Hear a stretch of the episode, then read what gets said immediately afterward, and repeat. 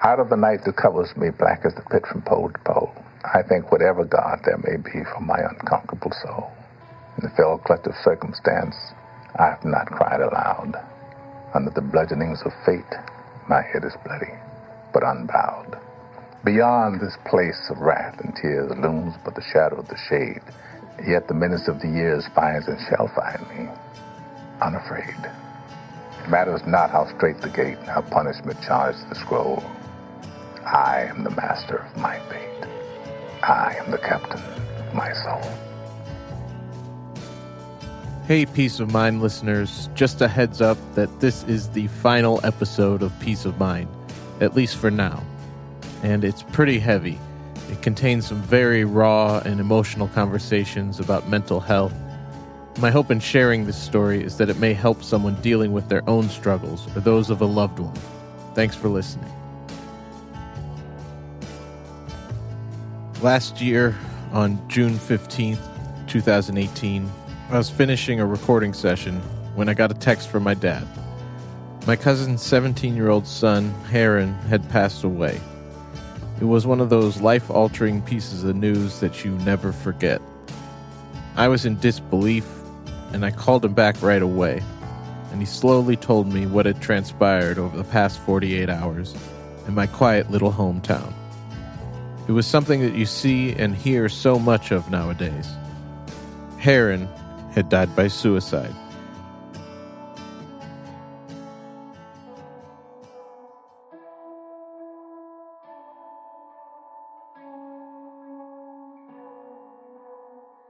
As you'll hear throughout this episode, Heron was an extraordinary young man with extraordinary gifts.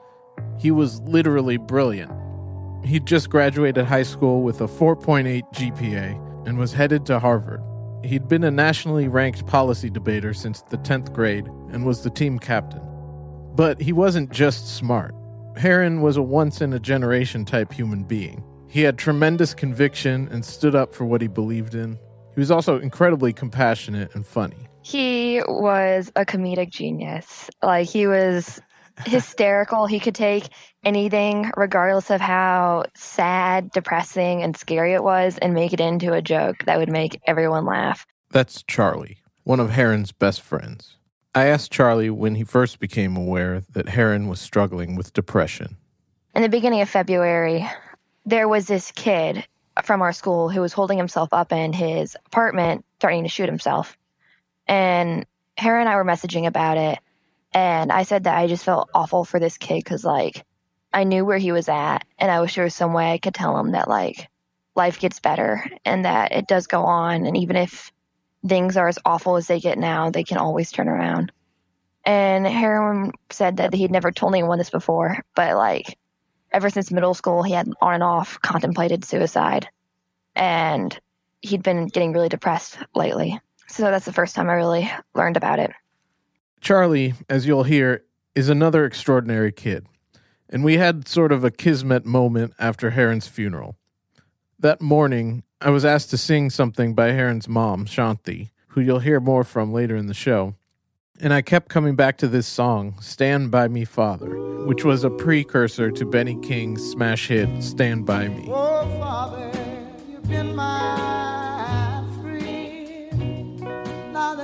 trouble. But since no one really knows that original song, I last minute decided to go with the Benny King version, which I had never sung in public before, let alone a cappella. Here's a clip from that day. If the sky we look upon should tumble and fall, and the mountain. After the service, Charlie told me how he'd put that song on a CD mix for Heron just a few weeks prior. And the story behind that CD is where I wanted to start. For me to explain how I gave Heron the CD, you have to know about his first suicide attempt. What happened was I was at an orchestra banquet and I had gotten a call from his mom saying that she didn't know where Heron was. And I immediately began to panic because he told me that if he was ever going to kill himself, he was going to go somewhere, like off to a state park or something, go into the woods and overdose.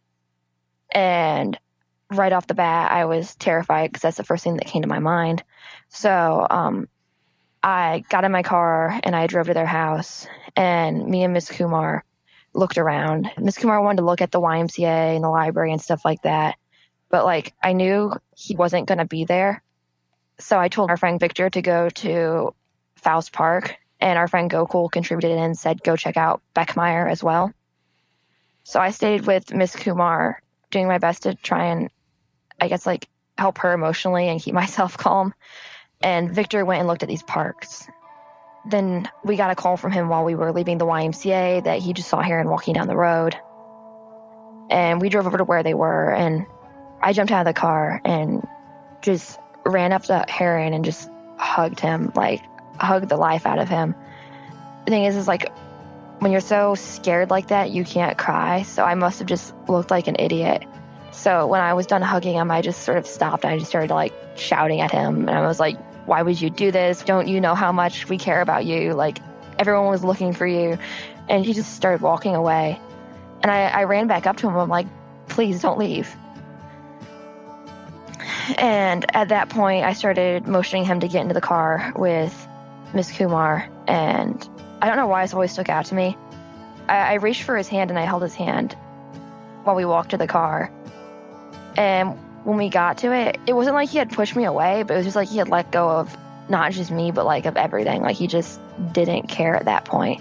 So I just stopped because I felt like he didn't want me to like hold his hand. And when we got in the car, uh, Victor had told me at that point that he had taken a bunch of oxy and had done a bunch of shots of vodka. And I told Miss Kumar that like we needed to get Heron to the hospital right now. So she dropped me off back at their house and she took him to Mercy.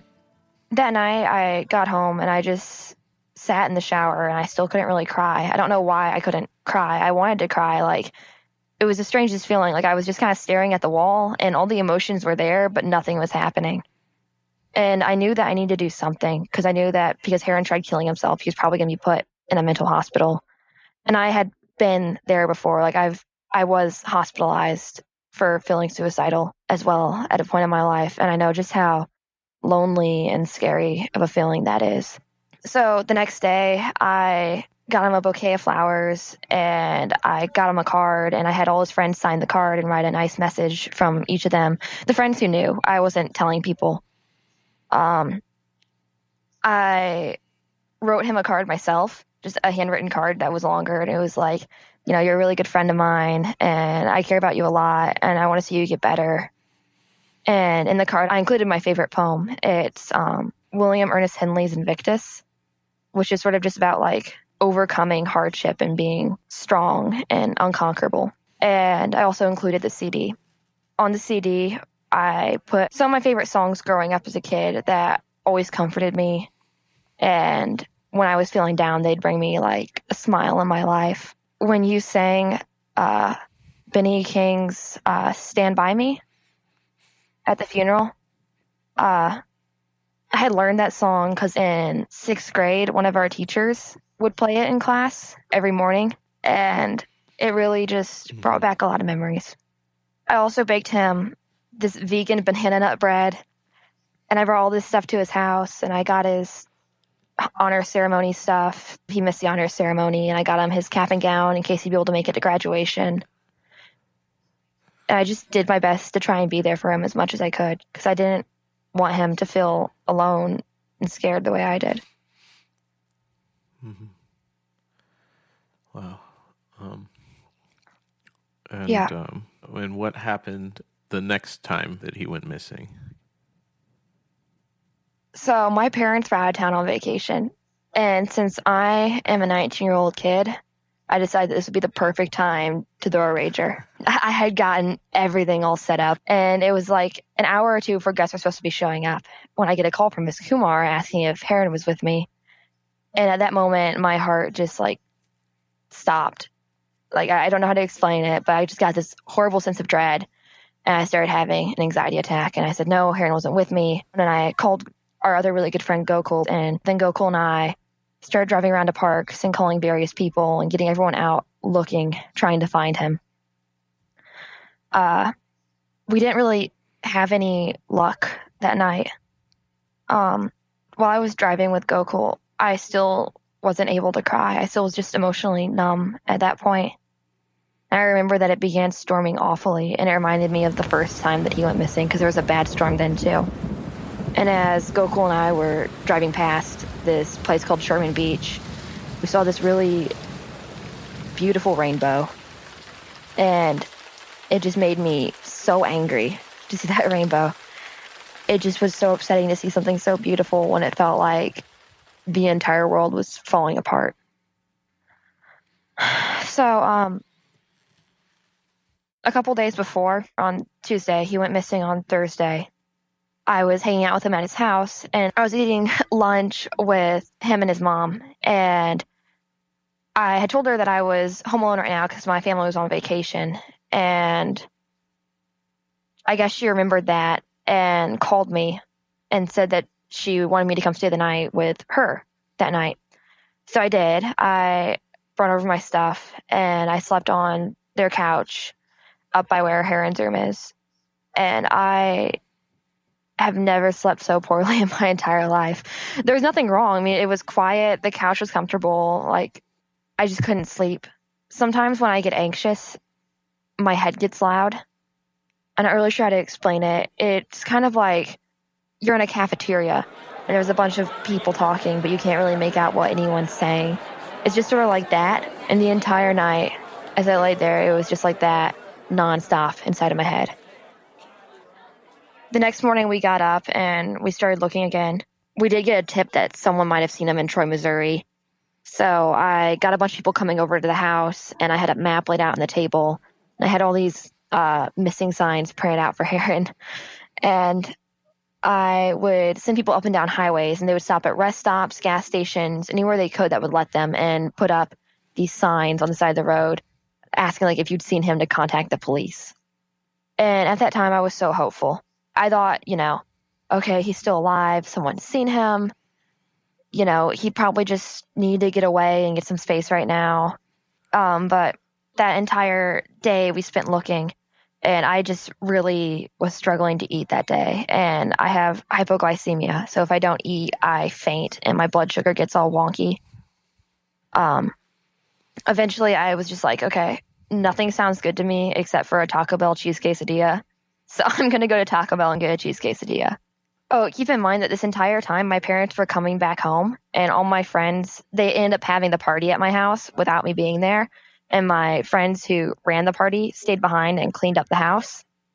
So I went mm-hmm. back to the house to check on it, and the kids decided they were going to resume looking at parks in the area while they were seeing if they got any leads from the missing flyers. And that's when two of our friends found his car in West Tyson. And when they said they found his car, I just, I knew it was too late.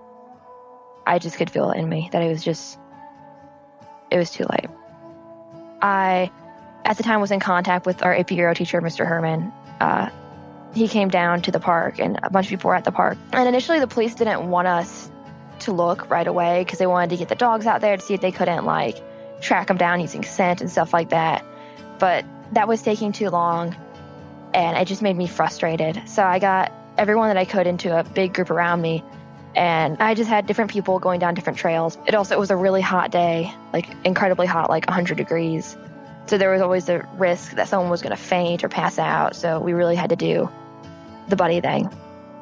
And I I paired off with Mr. Herman, and uh, we figured that Heron was probably smart enough that if he was hiding, that he wouldn't be on trail.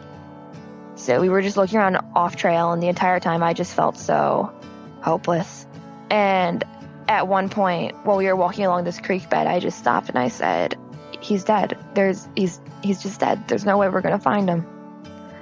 And Mr. Herman was like, "Don't say that. He's probably fine. He's just probably hiding under one of these like overhangs or in these caves or something because it's really hot outside, or maybe he's asleep, or." But I just could feel that something was wrong. I don't know why this still sticks out to me. While we were walking through the woods, I had fallen and landed on the ground, and this is in the middle of the summer. And there was this bright yellow leaf. And it wasn't like a crunchy leaf from years past. It was like a leaf that had just fallen off of a tree. And I I picked up this leaf and I just stared at it. And it was in that moment that I knew with 100% certainty that Heron was dead. I, I don't know why. It just, that said to me that he was no longer with us. So eventually we decided to head back. I'll never forget it. There was helicopters everywhere looking for him. And as we were coming out of the woods, there was an ambulance parked up on the hill. And my friend's dad was standing there. He's a police officer. He came up to me and I just knew from his expression that they found him. He told me that they had found Aaron's body and that he was dead.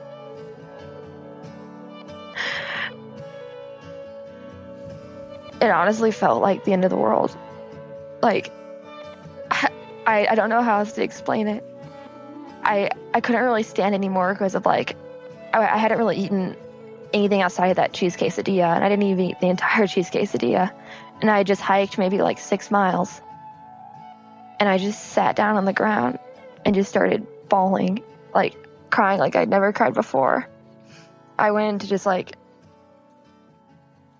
just a hysteria. It felt like, and I kept looking up the trail where all the police officers and paramedics were and I wanted to go up there.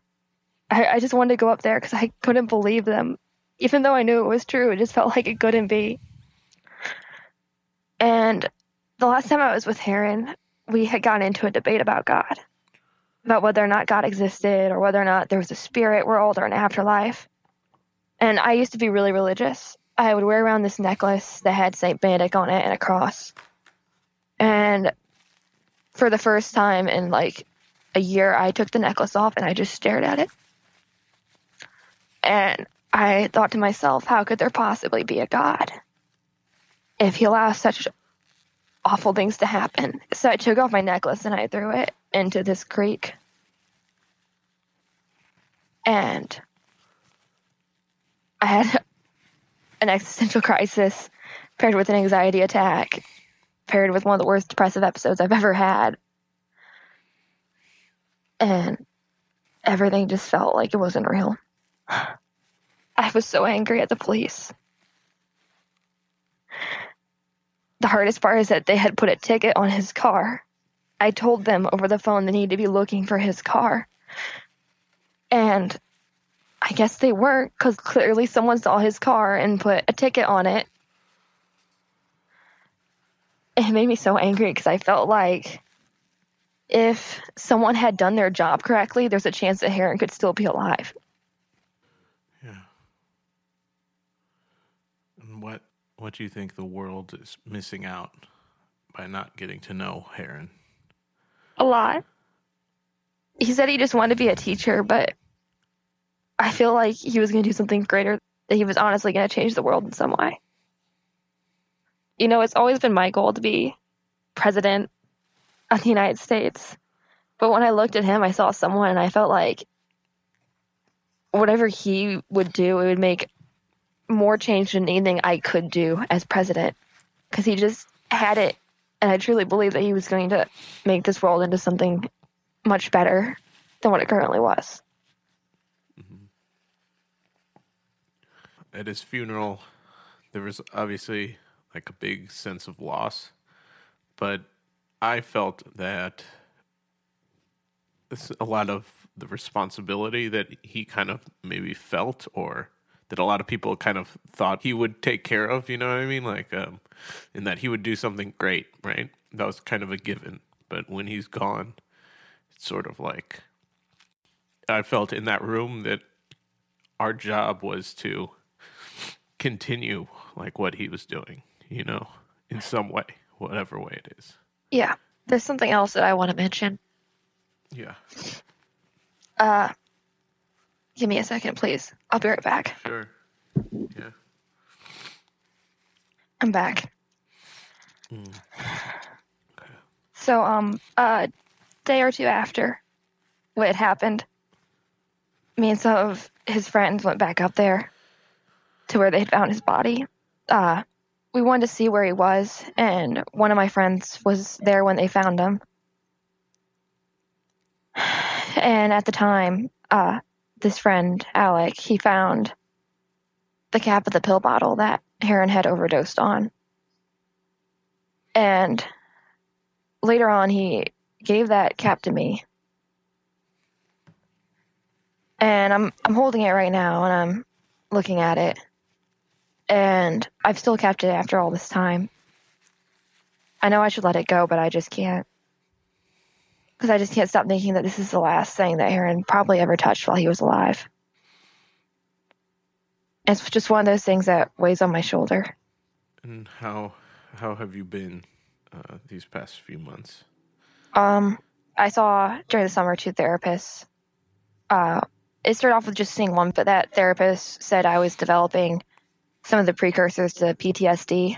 So I started seeing a woman who did this therapy called EMDR. I don't remember what it stands for, but it was really intense and hard stuff. But I still struggle with it, and I still feel a lot of pain and guilt over what happened. I feel like had I gone with my gut, had I not listened to what the police said and just told everyone to keep looking at the parks, there's a chance that he might have still been alive. And I feel like had I trusted my instinct and had I, I don't know, been a better leader, I could have led people to find him sooner and all this wouldn't have happened.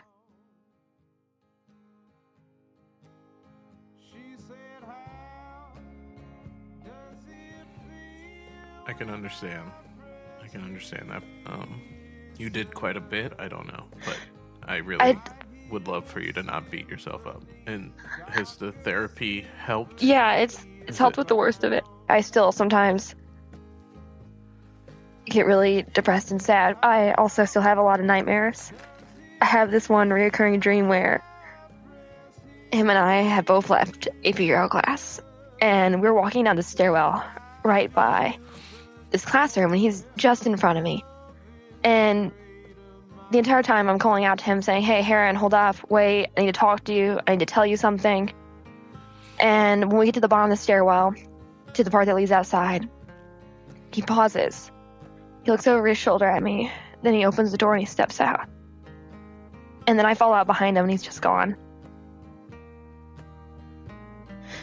And I have this dream, I'd say probably like once a week. and every time I wake up crying. Last night I slipped into a bad dream. So you're at university now. You're you've it's like a transition just in that sense of your life. Yeah. Um, has that been better than staying in St. I, Louis? I would definitely Or say so. you- It, it's definitely been better that I got out of town and got to go somewhere new.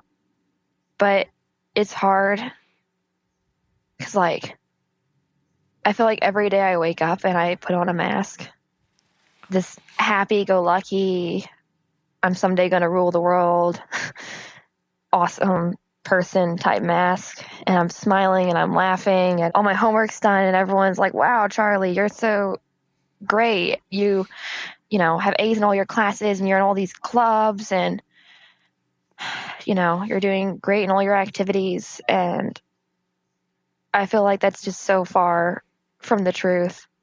that you're doing great. Yeah. Is that what what you think? Or that I am great. And it's just sort of painful because I feel like no one really knows who I am. And sometimes people will ask if I'm okay because I look sad sometimes. I'm like, oh, it's nothing. I'm just, you know, daydreaming or I'm lost in thought. Sometimes I'll tell people a bit of what I went through, like, oh, I've lost some people this year and it's been tough. But I don't really feel like anyone really gets what it is that I'm dealing with right now and that all of his friends are dealing with right now. I mean, it's as if time just stopped and everything just started moving really slowly. The days, both of those days seemed never ending. I got the call from Charlie. It was already raining outside, and the second I heard it, I just knew that we had to go. We started driving. We started driving everywhere around St. Louis that we had been with him, and we didn't find him. And then we all just went to bed that day, just really kind of scared. And it's, it's as I said, it's as if time just stopped. Things just stopped, and we were all focused on trying to find him. That's Gokul, one of Heron's best friends. When I went to Heron's wake, I met a lot of those friends that Charlie mentioned, and oddly enough, it made me happy because here was this pretty incredible group of kids of all ethnicities, faiths, genders, and Heron was kind of at the center of it all. And it wasn't just that he was kind and caring, or funny, or just ridiculously smart. He was all those things. But he also made everyone better. Yeah, if you asked me a year ago about who Heron was, I would say he was my debate partner and he was my best friend. And in the year since of all the events that have happened, uh, I would say that he's become even more important to me in that he taught me so much and he was an important friend to almost everyone in the community. He was a kind person. So he was just a really larger than life personality, I would say. Mm-hmm. I just had no idea how we became friends that quickly. But when we met, we just knew that we were going to get along and we'd have long discussions about college, about uh, life in general, about how both of us were people that were kind of only known for one thing. Heron was known for being smart. I was known for the spelling bee. In 2015, Gokul was co-champion of the National Spelling Bee. Kakazeli, poblacion, Chaldealismo. Does this come from the Greek root zygon meaning yoke? Yes. Nixtamal, Pipsissewa, Perialaxia. Correct. If you spell this word correctly, the Scripps National Spelling Bee will declare you and Vanya co-champions. Ready? Nunatak. None attack. Nunatak. N U N A T A K. Nunatak. Correct. That was kind of all people really knew us for, even people that we like to consider our friends. So only both of us could really understand the nuances of being considered accomplished, but wanting to be known for other things.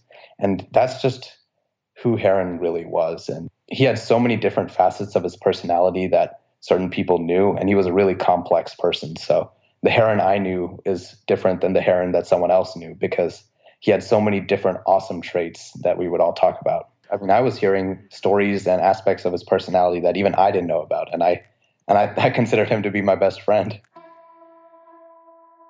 How do you cope with this? I mean, how, how what do you do? I mean, not everything's perfect, but I think the best way I do it is to just uh, live by following some of the advice that he would give me throughout the years. Uh, so, specifically, controlling your emotions in a positive manner. So, when you get angry, why do you care so much? It's such a simple thing. There's no reason to get all worked up about it. But also, specifically, when I was making my college decision choices, the way Heron lived his life really impacted the way I saw how my future should pan out. I stopped thinking about money as much and my career and started thinking more about what am I doing positively for the world and how do I make a small impact with everything that I do. This might be corny, but is there anything you would want to say to Heron? That's a good question. I mean, I wasn't the only person that did this, but like my friends and I would find ourselves wanting to randomly text him mm-hmm. even after you know? Mm-hmm. And, I, and I feel like I probably did at some point. But I mean, I have a lot of unanswered questions, discussions that I always wanted to have about philosophy, questions about the things that he believed in, but I would just probably want him to know that I did consider him the best friend I'd ever had. And that's all I really want him to know. I don't think I ever got the chance to fully express that to him and how much he meant to me. So that's all I really wish I could have said.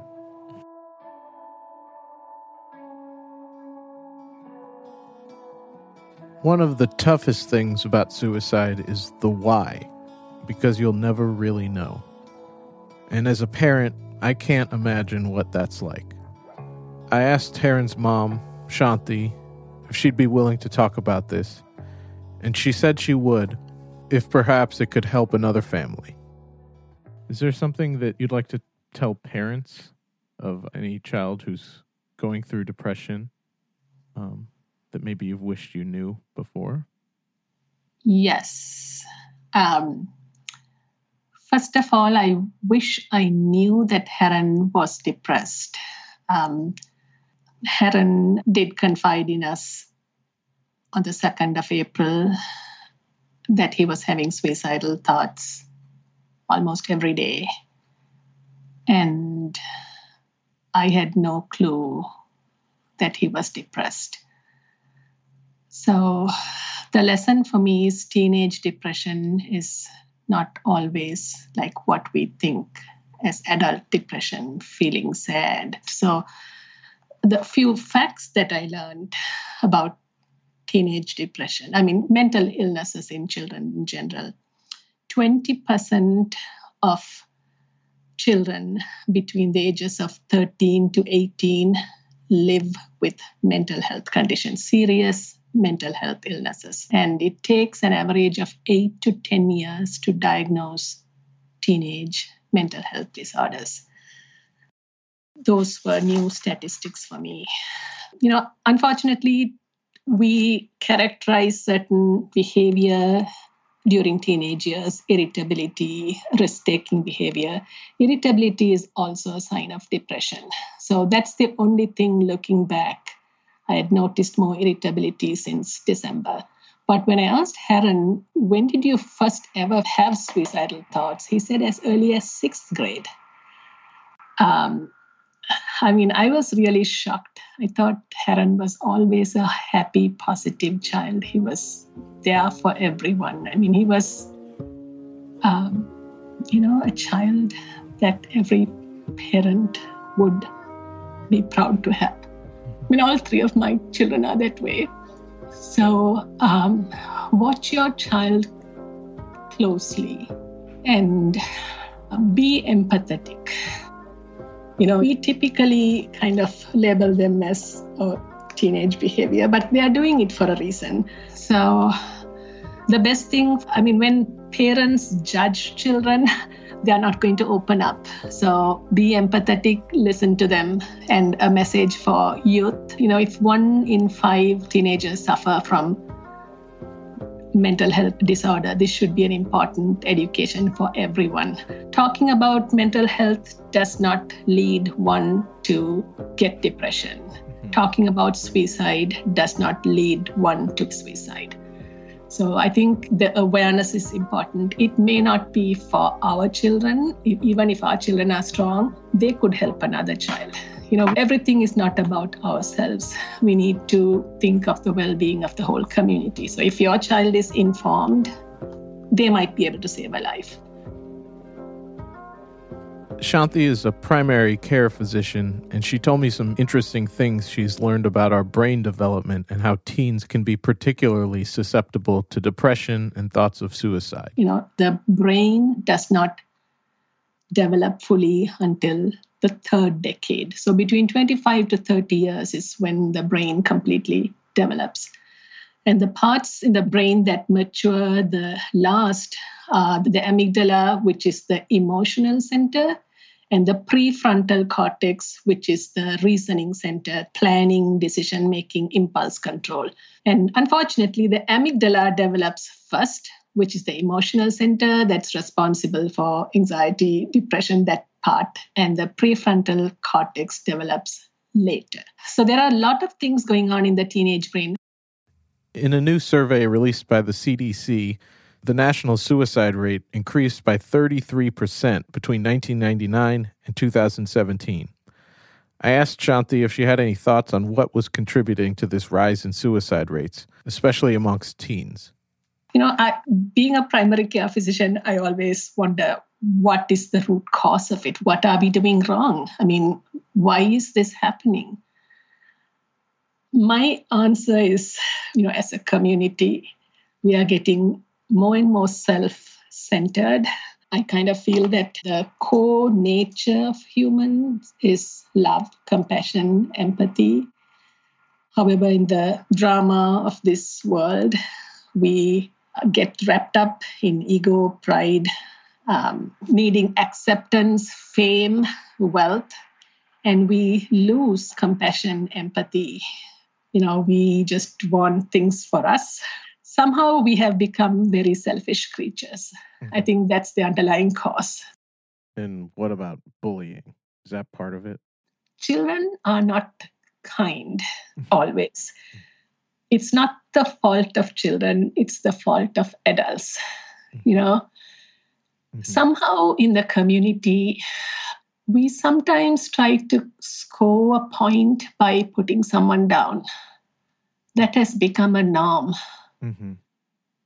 in our culture.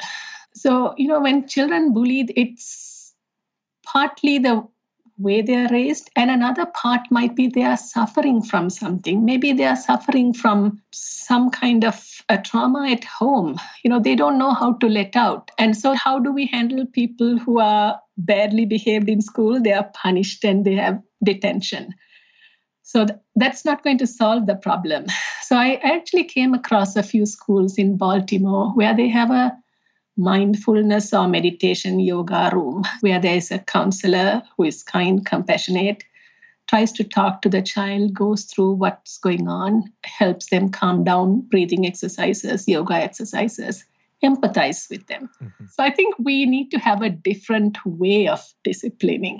Discipline doesn't mean harsh words, unkind words. It's to understand, show compassion, show empathy. Have you spoken with any other, I guess, survivors, parents, um, or any other families who have gone through anything similar? You know, it's interesting. I have people reach out who I have not known, who I've never met, whose children are going through difficulties. Um, unfortunately, I mean, there's not a whole lot I know to do. Mm-hmm. You know, we got help for Heron.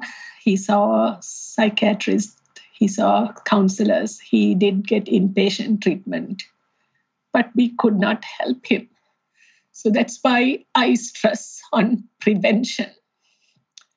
You know, don't wait till your child gets to the suicidal state mm-hmm. to reach out for help. I think early detection is important, and more important is prevention from kindergarten. So I'm actually trying to work with schools to see if you know we have this proven resource of mindfulness meditation which has science behind it which shows structural changes in the brain. I think we need to give children the tool mm-hmm. before they are exposed to you know all this negativity in the world. You know there's another thing i learned um, when a parent or for that matter a teacher if you're anxious or depressed you don't have to open your mouth your child will sense it and the same is if you're in peace you don't have to say anything your child will sense it mm-hmm. so i think we need to take care of ourselves 1st mm-hmm we need to take care of our teachers. You know, actually, everyone needs to be taken care of. I mean, I'm not pointing fingers at anyone, you know. And you mentioned meditation. Is that something that's helped you? I actually started meditating two years ago when I lost my father. Um, it was difficult for me um, he actually moved in with us and he lived with us since Heron was six weeks old. Mm-hmm. And he was part of the family, and losing him was very, very difficult. And the same year, our twins left for college. So we became from a six people family to a three person family. It was a big change, and I feel the impact. And that's when I started meditating, and I saw a difference in the way I felt. I felt calmer. Mm-hmm. Um, little things didn't bother me as much. Do you go to temple often? I have not gone to the temple since Heron. No, I don't go to the temple. My temple is my home, and I find peace within myself. I'm working on looking inside. We don't have to go to the temple to search for God. God is in every person. So if someone is negative, if I feel hurt, I just tell myself there is God within that person too. Mm. forgive him. I think the core of every religion is the same message be kind, be compassionate, mm-hmm. love all, serve all. That's the core of every religion. Even though Heron was a vocal atheist, he really embodied all these core principles that Shanti describes. Heron had a passion to learn. He was like a sponge. Um, he loved learning. You know, any field. You know, he's a people's person. He is the most compassionate, empathic child. I remember in third grade, um, we used to get calls from teachers very often. One of his teachers said, I just wanted to share this with you. There was a child struggling in math, and Heron took it upon himself to coach this child. And when the test came, the other child scored well, and you should have seen Heron. He was just overjoyed and he was cheering. So, I mean, that's the kind of child. Just because he was intellectually smart, he never looked at another person as inferior. He really wanted to make a difference in this world. I mean, this was meant to happen for a higher purpose. That's what I'm thinking. But, you know, I wouldn't have said this a year ago. I mean, we are temporary visitors in this world. We come from the dust and we become dust. We come with nothing and we go with nothing. So, you know, mm-hmm. I, I sort of believe this is my theory, I might not be right. God gave Heron all this, you know, he made him such a wonderful human being. And then he gave him this depression and took him to bring awareness in the community that no one is immune to it. I mean, sometimes you feel, you know, if you are depressed, there's something wrong with your life. But it's not always so. I honestly think Heron touched many people's heart. And I think I I think we will know why it happened at some stage.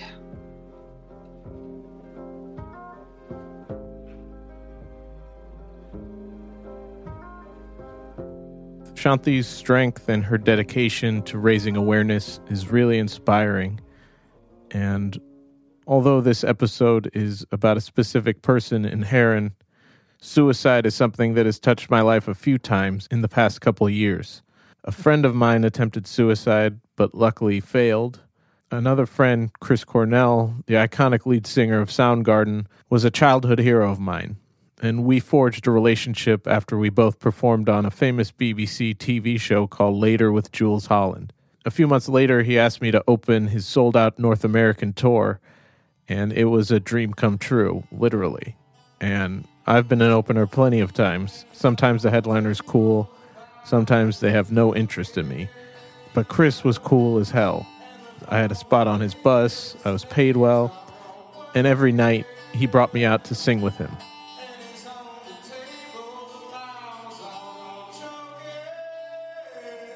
Which meant a lot to me.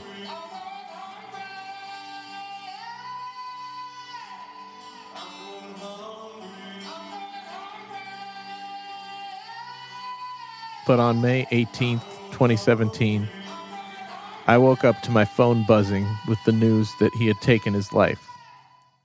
I couldn't understand it. Even a guy like him, who had everything and who was also incredibly kind and compassionate towards others, he was in tremendous pain. And that is what's so tough. Suicide saddens you and it maddens you.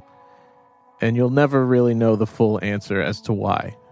But something that Charlie said really stuck with me.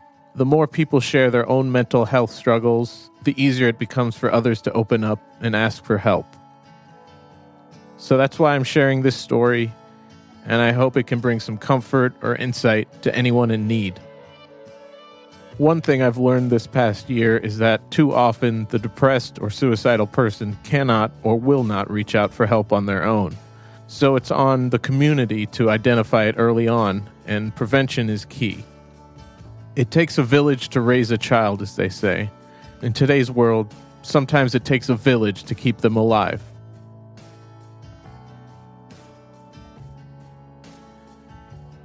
And that marks the end of Peace of Mind at least for now. Thank you for coming along for the ride. If you've enjoyed this season, please share with a friend or leave us a review. We may drop some bonus episodes in the next few months, so make sure you're subscribed. And you can find the album Peace of Mind on Apple, Spotify, or wherever you listen. Vinyl, CDs, and tour dates are available on my website, bhiman.com. That's B H I M A N.com. And thanks again.